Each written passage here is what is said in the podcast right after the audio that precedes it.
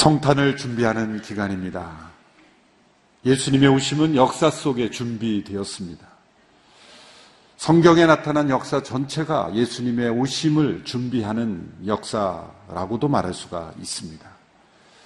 예수님은 이 세상에 태어나신 이후에 훌륭한 삶을 사셔서 메시아로 인정받은 것이 아닙니다. 이 땅에 오시기 이전부터 아주 오래전부터 수많은 예언자들과 역사의 사건을 통해서 메시아가 오심이 예언되었고 그 예언대로 오신 분입니다. 그리고 그 예언을 이루신 분입니다. 그래서 성탄은 신비로운 사건입니다. 눈에 보이는 이 역사 속에 일어난 것만이 역사가 아니라는 것을 우리에게 보여주는 것이죠. 우리가 듣고 보고 일어나는 역사적 상황만이 실제가 아니라는 것을 보여줍니다. 우리의 눈에 보이지 않는 사람들이 상상할 수 없는 영원하신 하나님께서 그 전능하신 하나님께서 역사를 주관하고 계심을 우리에게 보여주고 계십니다. 시간을 뛰어넘는 영원, 우리 눈에 보이는 이 공간을 뛰어넘는 하나님의 실제, 그 하나님의 역사심이 역사 속에 뚫고 들어오신 사건, 말씀이 육신이 되신 사건, 시간을 창조하신 분이 시간 속에 들어오신 사건, 우주를 창조하신 분이 우주의 일부가 되시고 연약한 한 아이가 되신 사건. 이것이 성탄입니다. 예수님의 오심입니다. 그래서 우리는 예수님의 오심을 두렵고 떨림으로, 놀라움으로, 그리고 기쁨으로 맞이해야 하는 것입니다. 교회력으로는 몇 주간의 이 대강절 기간이라 해서 준비하도록 하지만 예수님의 오심을 준비하는 역사 속의 준비는 우리가 상상할 수 없는 하나님의 성실과 하나님의 역사가 있었다는 것을 우리는 기억해야 합니다. 사람들은 미래를 예측하는 것을 좋아하죠. 미래를 조금만 더 빨리 예측하면 남보다 더 성공할 수 있기 때문입니다. 그러나 어떤 미래 예측도 어떤 탁월하다고 하는 미래학자들도 현재의 상황을 기초로 미래를 판단할 뿐입니다. 현재 상황에 나오는 어떤 힌트, 통계, 어떤 insight를 가지고 미래를 말할 뿐이지 현재의 상황을 완전히 뛰어넘는 그런 새로운 시대, 그러한 새로운 미래를 예언할 수 있는 사람은 아무도 없습니다. 그러나 구약에 나타난 하나님의 미래 예언은 그 역사적 상황을 완전히 뛰어넘는 예언들로 가득 차 있습니다. 특별히 메시아 예언들을 보면 이스라엘 역사의 가장 절망적 상황에서 메시아 예언이 집중되었다는 것을 우리는 주목해야 합니다. 다윗 왕국이 완전히 몰락해 가고 있는 상황, 포로로 잡혀가고 심판을 당하고 죽임을 당하고 역사가 단절된 그 모든 역사적 상황 속에서 장차 오실 메시아에 대한 그리고 그 메시아를 통해 이루어질 희망과 소망과 영원한 생명의 나라를 이어나고 계시다는 것이죠. 사람은 실패해봐야 자신의 연약함을 인정합니다. 자신의 힘으로 되지 않는다는 것을 깨달아야 겸손해지는 것이죠. 그래서 역사의 실패 속에서 하나님은 새로운 미래 역사를 이어나고 계십니다. 얼마나 아름다운 일입니까? 메시아 예언이 집중된 그 말씀들은 예언서에서 이스라엘 역사가 가장 밑바닥에 절망 속에 절망의 나락에 떨어졌을 바로 그때입니다. 특별히 이사야 선지자를 통해 이 메시아 예언이 집중적으로 주어졌죠. 두 주 전에 우리는 이사야 7장의 말씀을 통해서 처녀의 아들로 동정녀에게서 잉태되는 아기로 오셔서 임마누엘이라 하리라 메시아의 내연을 들었습니다. 지난주 이사의 9장을 통해서는 우리의 일을 위해 태어난 한 아이, 그 연약한 한 아이를 통해서 태어난 그분이 전능하신 하나님이요. 영원하신 아버지요. 평강의 왕이라. 그런 예언을 우리가 함께 들었습니다. 오늘 이사의 11장의 말씀을 통해서도 계속 연속적으로 이어지는 예언이 주어집니다. 그것은 이세의 줄기에서 이세의 가문에서 태어나는 장차 태어날 이가 바로 민족들의 깃발이 되고 그리고 여호와의 영으로 충만해서 새로운 미래를 새로운 나라를 이루어 가실 것을 예언하고 있습니다. 오늘 본문 11장 1절의 말씀을 함께 읽도록 하겠습니다. 시작. 이세 줄기에서 한 싹이 나오고 그의 뿌리에서 가지가 돋아나 열매를 맺을 것이다. 이세는 다윗의 아버지죠. 그런데 왜 다윗의 줄기라고 말하지 않고 이세의 줄기라고 말했을까요? 그것은 다윗 왕국이 몰락 했음을 지적하는 것이죠. 찬란했던 다윗 왕국이 몰락해 가고 있습니다. 이세는 다윗의 아버지는 그저 베들레헴의 평범한 양치는 목동이었을 뿐입니다. 메시아의 우심은 다윗 왕국의 찬란한 다윗처럼 알려진 영웅으로의 출생이 아니라 아무도 주목하지 않는 당시의 이세를 아무로 주목하지 않았듯이 아무도 주목하지 않는 상황에서 비천한 모습으로 메시아가 오실 것임을 말씀하고 있습니다. 여기서 이세의 줄기라고 할 때 이 줄기는 원어를 통해 보면 구루턱입니다. 구루턱. 그러니까 번역이 조금 변화될 필요가 있어요. 구루터기는 그 나무의 몸통마저 다 잘려나가고 중요한 몸통, 가지, 줄기 다 잘려나가고 남은 것입니다. 몸통과 가지가 다 잘려나간 나무를 보면서 어떤 생각이 듭니까? 그것은 마치 이스라엘의 역사가 멸망 가운데 처해 있다는 것. 이제 몸통마다 다 잘려나간 그러한 나무의 그 처참한 모습을 너무나 상징적으로 잘 보여주는 모습이죠. 그런데 놀라운 일이 예언되고 있습니다. 그 구루터기에서 보통 일반적인 정상적인 나무라고 한다면 구루터기에서 몸통이 자라나고 거기서 줄기와 가지가 자라나서 열매가 맺어지는 것이 일반적인 자연적인 나무입니다. 그런데 1절에서 예언되고 있는 모습은 무엇입니까? 그 그루터기에서 싹이 나는 거죠. 일반적인 나무가 아닙니다.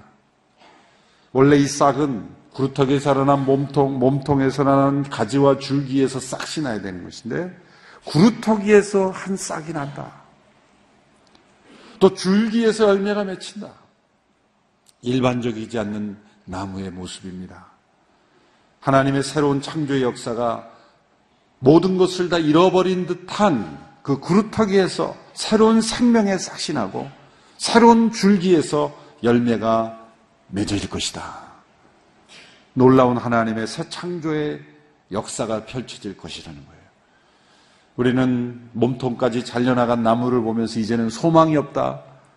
우리는 절망이다 말할 수 있겠지만 하나님께서는 그 구루터기에 있는 그 뿌리로부터 직접 싹스를 내게 하고 가지를 내게 하심으로써 새로운 열매를 맺게 하시는 하나님.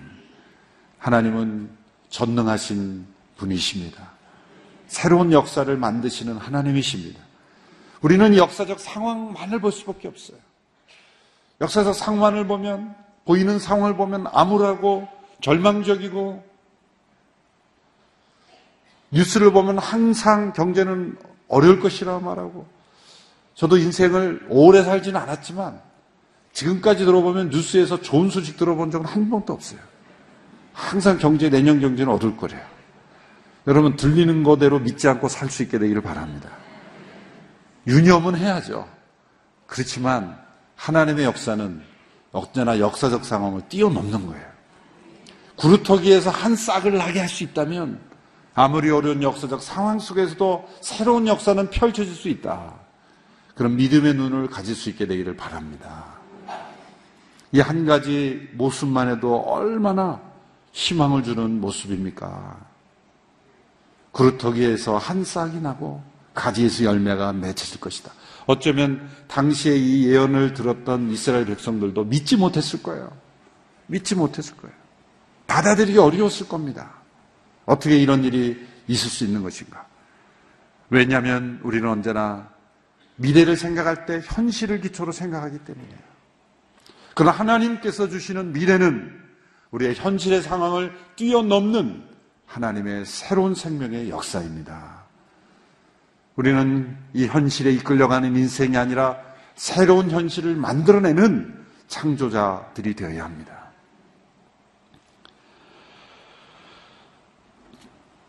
이 싹이 누구를 가리키는 것인가? 많은 학자들이 히시야, 히스기야 왕이다, 포르기안을 이끈 수룹바벨이다, 이런 해석들이 많지만 이는 단연코 메시아로 오시는 예수 그리스도, 다윗의 후손으로 오시는 예수 그리스도, 이세의 가문에서 태어나는 예수 그리스도, 다윗 왕국의 몰락됨으로 이제는 이세의 가문이 구루토기만 남아 있는 그런 뿌리만 남아 있는 그런 상황처럼 됐을지라도 하나님은 그로부터 태어난 아들을 통해 하나님의 새로운 창조 역사를 이끌어 가실 것이다.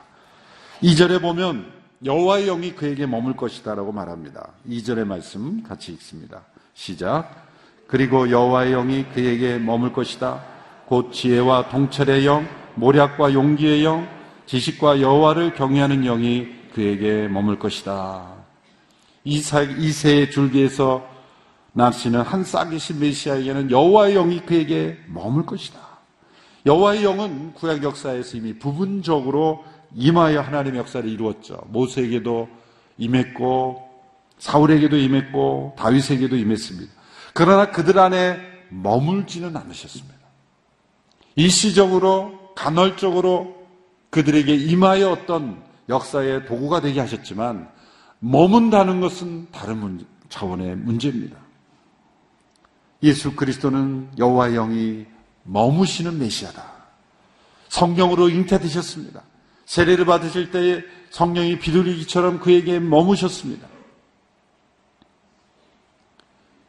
그분이 사역하실 때 누가 보면 4장에서 이사 61장을 예언하면서 주 여호와의 신이 내게 임하셨으니 포로된 자에게 자유를 그런 위대한 말씀의 선언을 하셨습니다.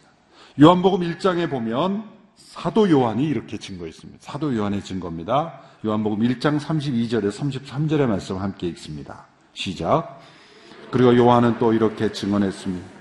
나는 성령이 하늘에서 비둘기 같이 내려와 그분 위에 머무는 것을 보았습니다.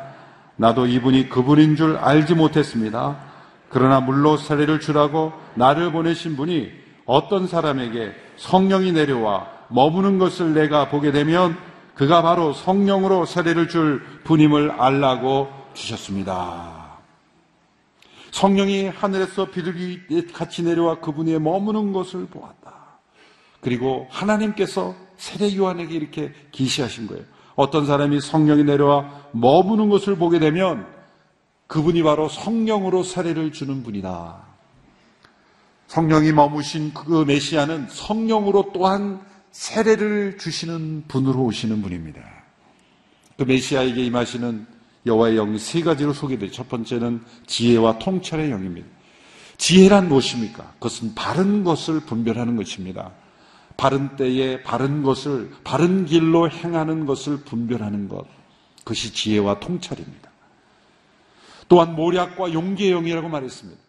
바른 것을 분별했을지라도, 바른 선택을 했을지라도 그것을 계속해서 추진하고 견고하게 그것을 이루기 위해서는 용기가 필요한 거예요. 지혜와 통찰이 있어도 만일 용기가 없다면 그 뜻을 이룰 수가 없겠죠. 예수님은 성령으로 말미암아 용기가 충만한 용기의 영이셨어요. 그래서 헤롯이 그를 죽이려고 해도 나는 나의 갈 길을 가야 하리라. 예수님 주변에 바리새인들이 새로시 그를 죽이려고 한다고 음모를 꾸미고 있다고 또 다른 바리새인들이 죽이려고 한다고 해도 예수님은 오늘과 내일 나는 갈 길을 가리라. 십자가의 죽음을 향하여 용기 있게 걸어가셨죠. 이 용기의 영으로 충만하셨습니다. 세 번째로 지식과 여호와를 경외하는 영이 충만하셨다. 성령의 충만함은 여호와를 경외하는 영입니다. 예수님은 언제나 아버지의 뜻대로 행하기를 원하셨고 아버지께 영광을 올려드리셨고 아버지 이름이 높아지기를 원하셨습니다. 여호와를 경유하는 영이 그에게 머무십니다. 여러분 이 성령의 예, 여호와의 영이 머무시는 메시아의 세 가지 특징을 보면 우리가 성령 충만을 받을 때 사모하는 내용과 조금 차이가 있죠. 우리가 이런 여호와의 영으로 충만해지기를 기도해야 돼요. 어떤 기적, 표적도 중요합니다. 그것도 중요한 하나님의 은사고 어떤 역사입니다. 그런데 여호와의 영은 지혜의 영이요, 용기의 영이요, 그리고 여호와를 경외하는 영입니다. 예수님에게서 이 예언이 이루어졌죠. 그분은 여호와의 영으로 충만한 분이셨습니다. 성령이 그에게 머무시는 분이요, 또 성령으로 사람들에게 세례를 주셔서 예수님과 같은 그런 여호와의 영으로 충만한 자들을 변화시키시는 분입니다. 예수님 홀로만 여호와의 영으로 머무시는 분이 아니라 그분은 예수님과 하나님을 증거하는 사람들, 그 증인들에게 이 성령으로 세례를 주셔서 그들로 하여금 예수님처럼 살아갈 수 있게, 예수님처럼 여호와의 영으로 충만할 수 있게 변화시키는 분이시다는 거예요. 이런 여호와의 영이 머무시는 이분에게서 나타나는 세상의 모습이 어떤가? 그분의 통치로 인하여 나타나는 그러한 사람들과 환경의 변화가 어떤 변화가 일어나는가를 3절 이하에서 말씀하고 있습니다. 3절에서 5절의 말씀을 같이 읽겠습니다. 시작. 그는 여호와를 즐겨 경외하고 눈에 보이는 대로 판결하지 않고 귀에 들리는 대로 결정하지 않을 것이다. 오히려 그는 약한 사람들을 공의로 판결하고 세상에서 학대받는 사람들을 위해 정직하게 결정을 내릴 것이다. 그는 그 입에 몽둥이로 세상을 치고 그 입술의 바람으로 죄를 범한 사람들을 죽일 것이다. 그는 정의로 그의 허리띠를 띠고 신실함으로 그의 몸띠를 삼을 것이다. 여호와의 영으로 충만하신 메시아는 눈에 보이는 대로 결정하지 않고 들리는 대로 판단하지 않는다. 너무 중요한 말씀입니다. 우리 성도님들 가운데 사회에서 많은 결정을 해야 하는 어떤 지도자의 역할을 감당하실 수 있습니다. 또는 가정의 일들도 무엇인가를 결정해야 될 때 보이는 대로 들리는 대로 판단하지 않는 그런 영적인 지혜와 그런 용기와 여호와를 경외하는 지식이 충만해야 되는 거예요. 보이는 대로 들리는 대로 이끌려가지 않는 거예요. 보이는 대로 들리는 대로 판단하면 세상에 끌려가고 상황에 이끌려갈 수밖에 없습니다. 보이지 않는 것을 볼 수 있어야 되고 들리지 않는 것을 들을 수 있어야 된다. 그것이 예수님의 능력이었어요. 그 예수님에게만 허락된 것이 아니라 여호와의 영으로 충만함을 받은 사람들에게 또한 허락된 축복입니다. 주여 세상에 보이는 대로 보지 않게 하옵소서. 들리는 대로 듣지 않고 그것을 뛰어넘어 보이지 않는 것, 들리지 않는 것을 볼 수 있는 영적인 지혜와 용기와 지식을 허락해 주시옵소서. 성령의 사람들은 다릅니다. 바로 여 예수님의 모습이 그러했습니다. 그분의 통치하심은 세 가지 중요한 통치 원리가 있죠. 첫째는 공의요, 두 번째는 정직이요, 신실함입니다. 공의와 정직, 신실함, 이것은 한마디로 말하면 절대적 공정성이죠. 하나님께서 공의로우신 분이기에 흔들리지 않는 거예요. 좌로나 우로나 치우치지 않는 거예요. 이 세상에서는 치우치는 어떤 면이 있죠. 힘있고 강하고 그리고 능력이 있는 사람에게 치우칠 가능성이 많습니다. 그러나 절대적인 공정성을 가지면 약하고 힘없는 사람에게 그들이 더 피해받지 않도록 보호해 주는 거예요. 그러나 이 말씀을 가만히 보면 여기에 보면 약한 사람들, 학대받는 사람들을 정직하게 결정을 내린다. 정직한 결정, 공의로운 판결, 이것이 메시아가 오심으로 이루어지는 그런 통치입니다. 또한 그 입에 몽둥이로 세상을 치고 그 입술의 바람으로 죄를 범한 사람들을 죽일 것이다. 정의로 그의 허리띠를 띠고 신실함으로 그의 몸띠를 삼을 것이다. 세상의 통치자는 그 띠가 뭡니까? 부귀와 영화로 권력으로 띠를 띌 모습이지만 예수님은 정의와 신실함으로 그 띠를 띠고 세상을 통치한다. 사실 인간 리더십의 통치에서는 이러한 완벽한 공의와 정직과 신실함을 기대하기 사실 어렵죠. 다윗 왕조가 몰락한 이유도 다윗도 사실 번영과 번영 평안 속에서 이러한 성품들이 점차 소멸되어 갔기 때문이 아니겠습니까? 다윗 왕조가 이렇게 몰락한 상황에서 메시아의 통치는 인간적인 지상의 통치자들과 완전히 구별된 그런 통치를 보여주고 있습니다. 그것은 메시아이신 예수 그리스도께서 온전히 다스리시는 그런 영원한 나라의 모습입니다. 그러나 이것이 먼 미래에 예수님이 다시 오실 그때에만 우리가 경험할 수 있는 것이다. 그렇게 포기해서는 안 되는 거예요. 예수 그리스도의 몸인 교회, 또 그분의 영으로 충만한 이들이 다스리는, 통치하는 그러한 세상에서는 이러한 모습들이 부분적으로 실현될 수 있다고 믿어야 됩니다. 그것을 기도해야 되는 거예요. 이것은 예수님이 다시 오셔야 이루어지는 것이라고 이렇게 차치하고 상관없다. 이 세상은 상관없는 것이다. 라고 말하지 아니하고 여호의 영으로 충만한 이들에 의하여 다스려지는 세상에서는 이러한 모습들이 나타날 수 있다.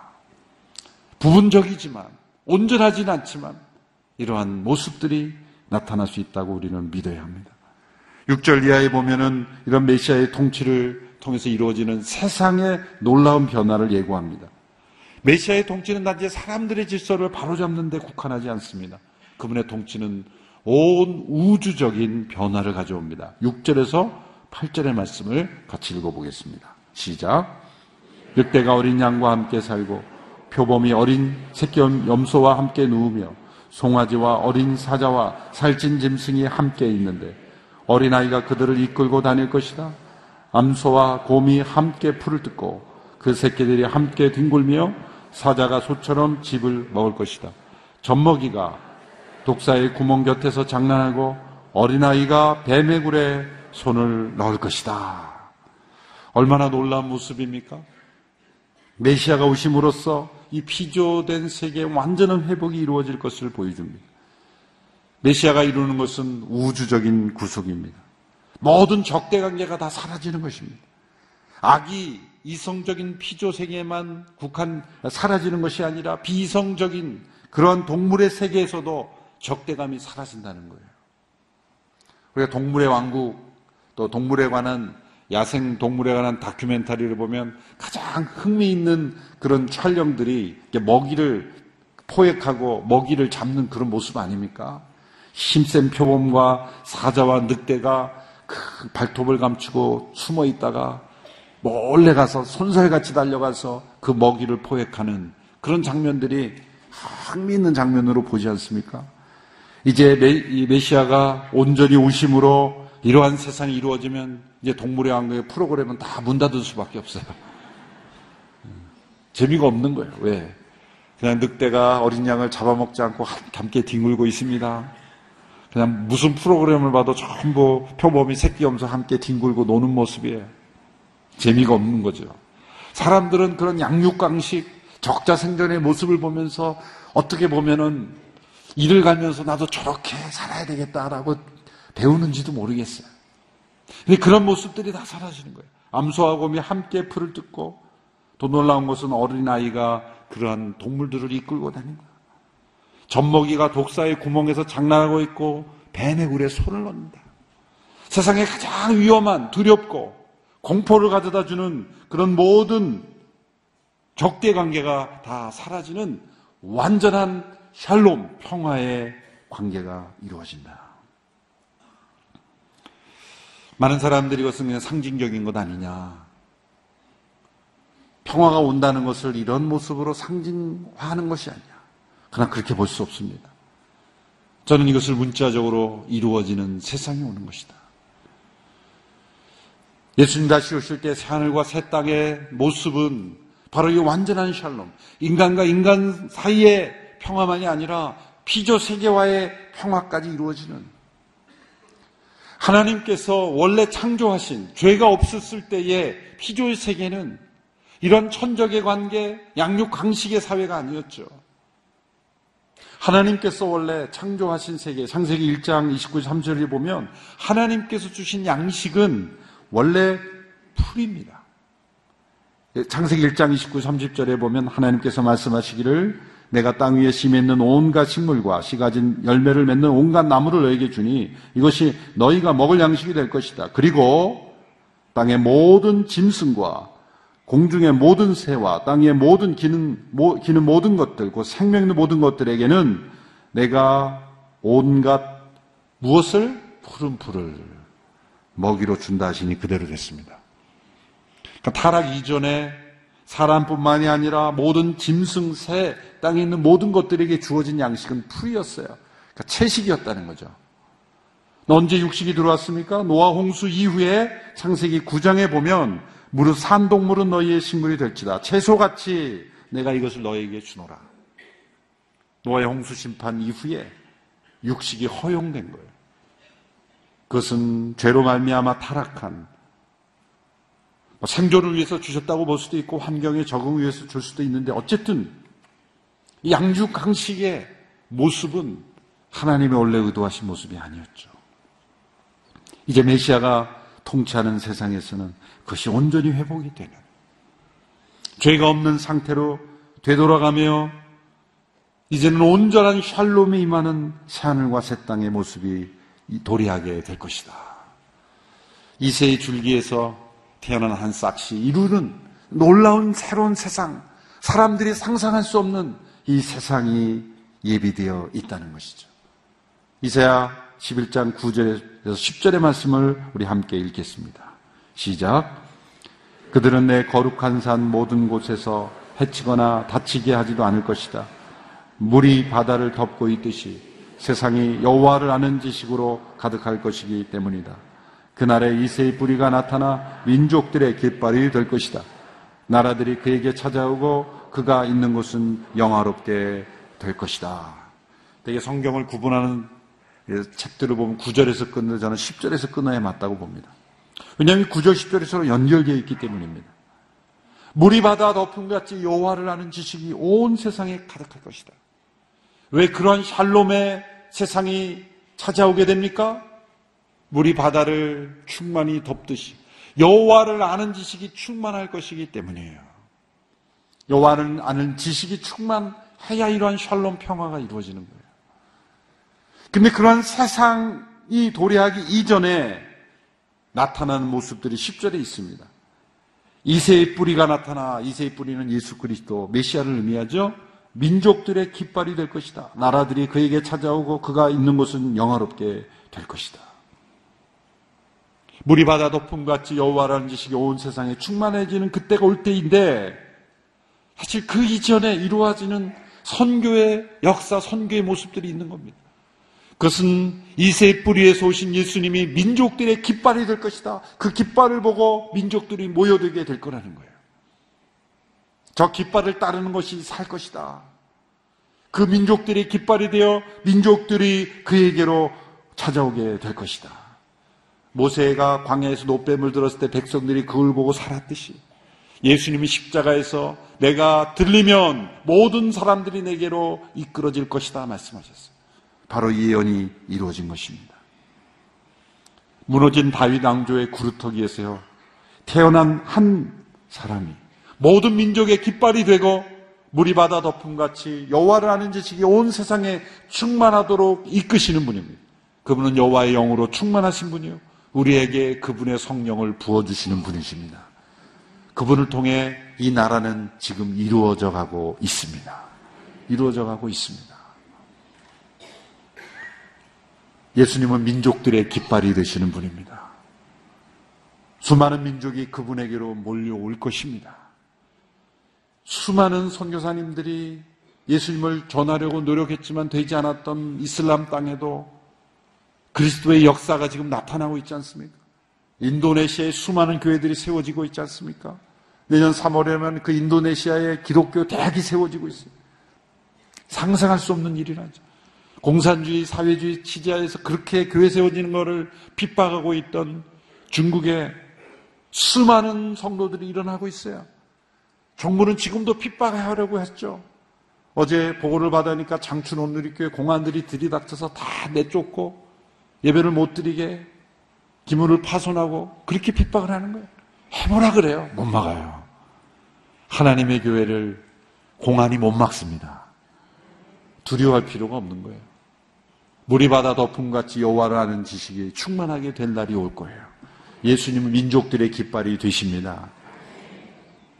그런데 핍박이 있는 곳에는 그 깃발이 보이는데 핍박이 없는 곳에서는 깃발을 잘 안 보여요. 없는 것이 아니라 다른 깃발들을 유사 깃발을 우리가 바라보기 때문에 오직 예수님만이 유일한 깃발이시고 그분을 바라보고 그분의 통치하심으로 우리가 그분의 영을 받고 세상에 일할 때 이 세상은 점점 주의 나라로 변화될 줄로 믿습니다.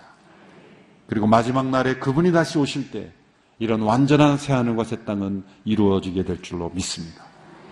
이러한 분이 오신 것입니다. 얼마나 놀랍습니까?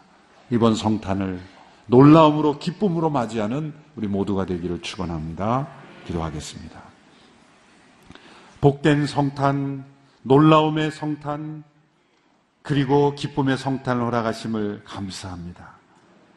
예언을 통해 오신 주님, 이세의 줄기에서 태어난 싹이신 주님, 그러나 그분의 성, 성령으로 충만하심으로 이 땅에 참된 평화를 이루시며 공의와 정직과 신실함으로 통치하시는 나라를 이루신 줄로 믿습니다. 이 어둡고 절망적인 이 나라 민족의 현실을 보면 마음이 답답할지라도 그러나 현실의 상황을 뛰어넘는 하나님의 역사를 바라보며 믿음으로 이 나라 민족이 회복될 줄로 믿습니다. 하나님의 역사로 변화될 줄로 믿습니다. 소망이 있음을 믿습니다.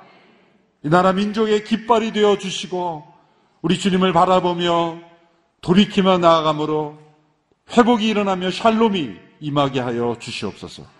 예수님의 이름으로 기도합나이다. 아멘.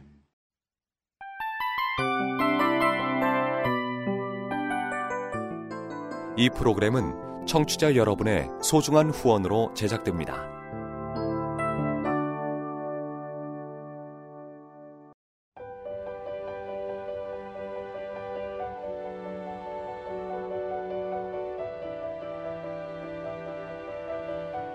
세상에는 수많은 교회들이 있지만 더 깊이 있는 말씀 강해를 찾기 위해 크기로만 교회를 선정하지 않습니다. 보다 좋은 영적 콘텐츠를 더 많이 나누기 위해 방송비를 받지 않습니다.